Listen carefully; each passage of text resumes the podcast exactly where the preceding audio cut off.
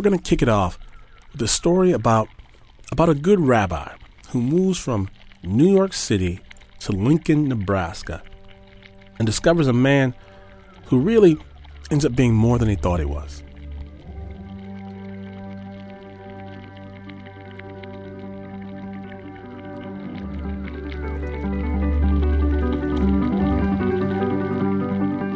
I was uh, married to uh, Julie, and we went out there uh, together. The culture is really different than the East Coast. Uh, it's a little slower, and people are more reticent in that part of the country. But overall, it's a really pretty nice place to live, and I, I really didn't have any cultural adjustment to make.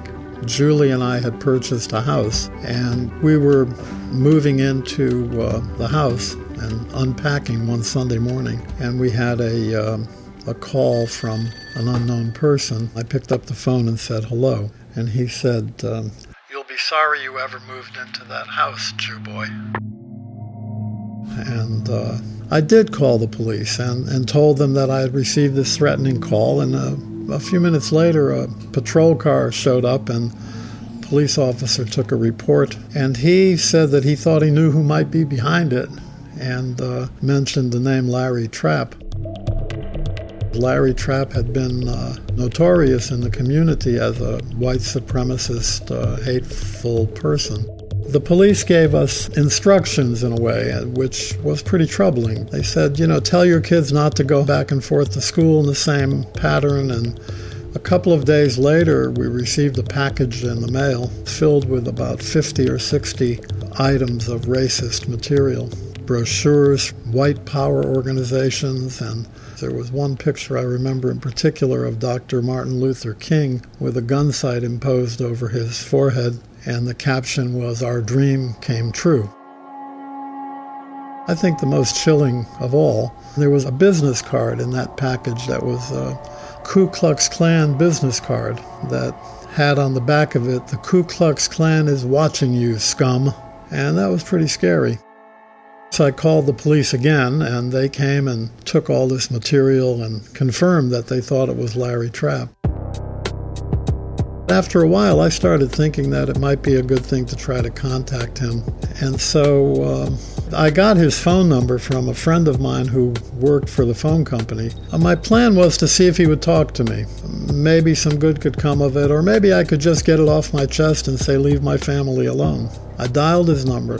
When I called, I got an answering machine, and the uh, the answering machine had a uh, anti-ethnic diatribe against Asian people. And it just went on and on and on about how the Asians are just ruining America and they don't deserve any better than the blacks and uh, the Jews and all of that. And uh, was disgusting. And then I decided, well, I'm just going to call and leave messages for him. And I became, uh, I guess, a little bit uh, obsessed with the idea of contacting him. And so I'd call, and when it said, um, You've reached the Ku Klux Klan, white power. If you're interested in membership, leave your number. And, and, I would leave a little message, which I started calling love notes. One message was Larry, there's a lot of love out there and you're not getting any of it. What's wrong with you? And I hang up. Another was, uh, Why do you love the Nazis so much? They would have killed you first because you're disabled. Larry Trapp was a double amputee as a result of advanced diabetes at a young age, who lived his life in a wheelchair. After several months of calling, I, I realized that I was doing a pretty strange thing. I called every Thursday afternoon at about 3 o'clock. I had appointments with children for bar mitzvah lessons at 3:30, and so I called just before that. After a while, I think uh, Larry Trapp figured out who was calling him. And finally, one day, Larry answered the phone. And he started yelling and screaming at me, uh, Why are you calling me? You're hassling me. I can't say what he said for a family radio program, but I said, I don't want to hassle you, Larry. I just want to talk to you. And he said, What do you want to talk about? And I said, Well, I heard you're disabled. I thought you might need a ride to the grocery. And there was a dead silence for a long time. He finally came back on and said, um, I've got that covered. Don't call me anymore. This is my business phone. And uh, Larry Trapp still kept getting calls from me at 3 o'clock on Thursday afternoon for another couple of months. And finally, on a Saturday evening, The phone rang. I picked up the phone and, and he said, Is this the rabbi? Is this the rabbi? And I said, uh, Yes, it is. Is this Larry Trapp? And he said, Yes, it is. I said, What can I do for you? He said, I want to get out of what I'm doing and I don't know how. And I said, Would you like to talk about it? He said, Yes. I said, Well, I'll come over. I know where you live. So I hung up. My son said, Dad, you can't go and see this guy. I said, Yeah, I'm going to go. I'm going to pick up some chicken or something and, and go break bread with the guy. He said, You can't do that. When a Nazi wants to have you over for dinner, he means it literally. but I did call a friend of mine before going, and he said, What are you, crazy? It could be an ambush. I said, Look, if you don't hear from me by midnight, send the police. Do you know what I mean? And Julie and I got in the car and we drove to his house and uh, knocked on the door. And he opened the door. He's sitting in a wheelchair with a MAC 10 automatic weapon in his lap and a shotgun hanging off the corner of the wheelchair and a pistol in his lap as well. And I said, Oh my God, we're dead. But instead, he reached out his hand and I shook his hand and he burst into tears. And he began taking these rings off his fingers, and they were two swastika Nazi rings. And he handed them to me and said, Take these away. They've caused me nothing but trouble all my life. And we talked and talked about what he had been doing and why he wanted to get out of it and uh, sort of childhood he had had. Hiding under the bed so his father wouldn't beat him, which I'm convinced brought him to where he was in this hateful business.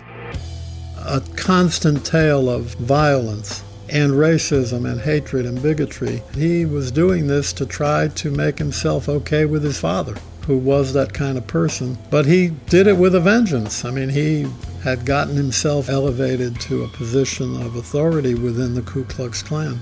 He was called the Grand Dragon of Nebraska. Strange. So Larry Trapp uh, determined that he was going to live a different way that night. And uh, he asked me to take away all this literature and paraphernalia that he had around the house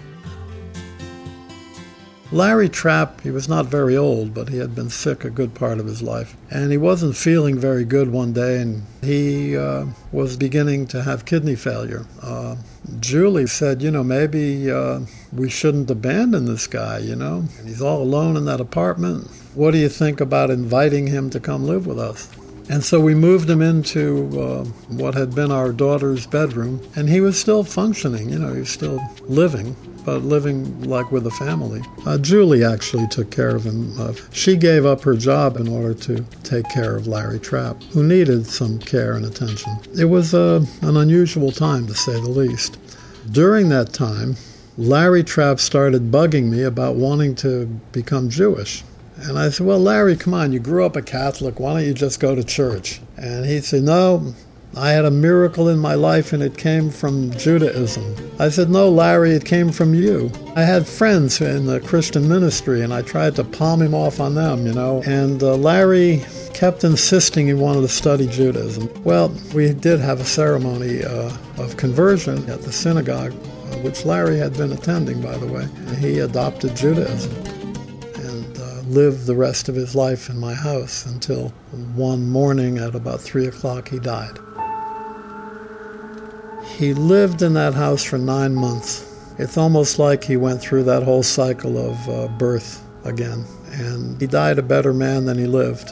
I was happy for him. His funeral took place at the uh, temple filled with mourners because Larry had done a lot of work in that nine months to try to make amends with people. And he was on the phone constantly calling people and apologizing and telling them he's sorry he hurt them. He spoke several times at the high schools against racism, and he became a better kind of celebrity than he had been before. I felt like a member of the family had died. I think everybody in my family felt that way. You know, like everybody has a weird old uncle. He, he had become that guy in my family, you know, and well loved.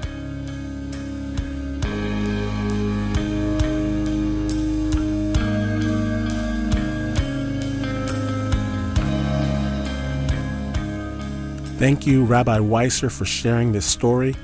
The good rabbi now heads up the Free Synagogue of Flushing, where he continues to teach tolerance. That piece was produced by Anna Sussman, Rita Daniels, and Renzo Gorrio. You are listening to Snap Judgment, and to hear more stories, visit snapjudgment.org.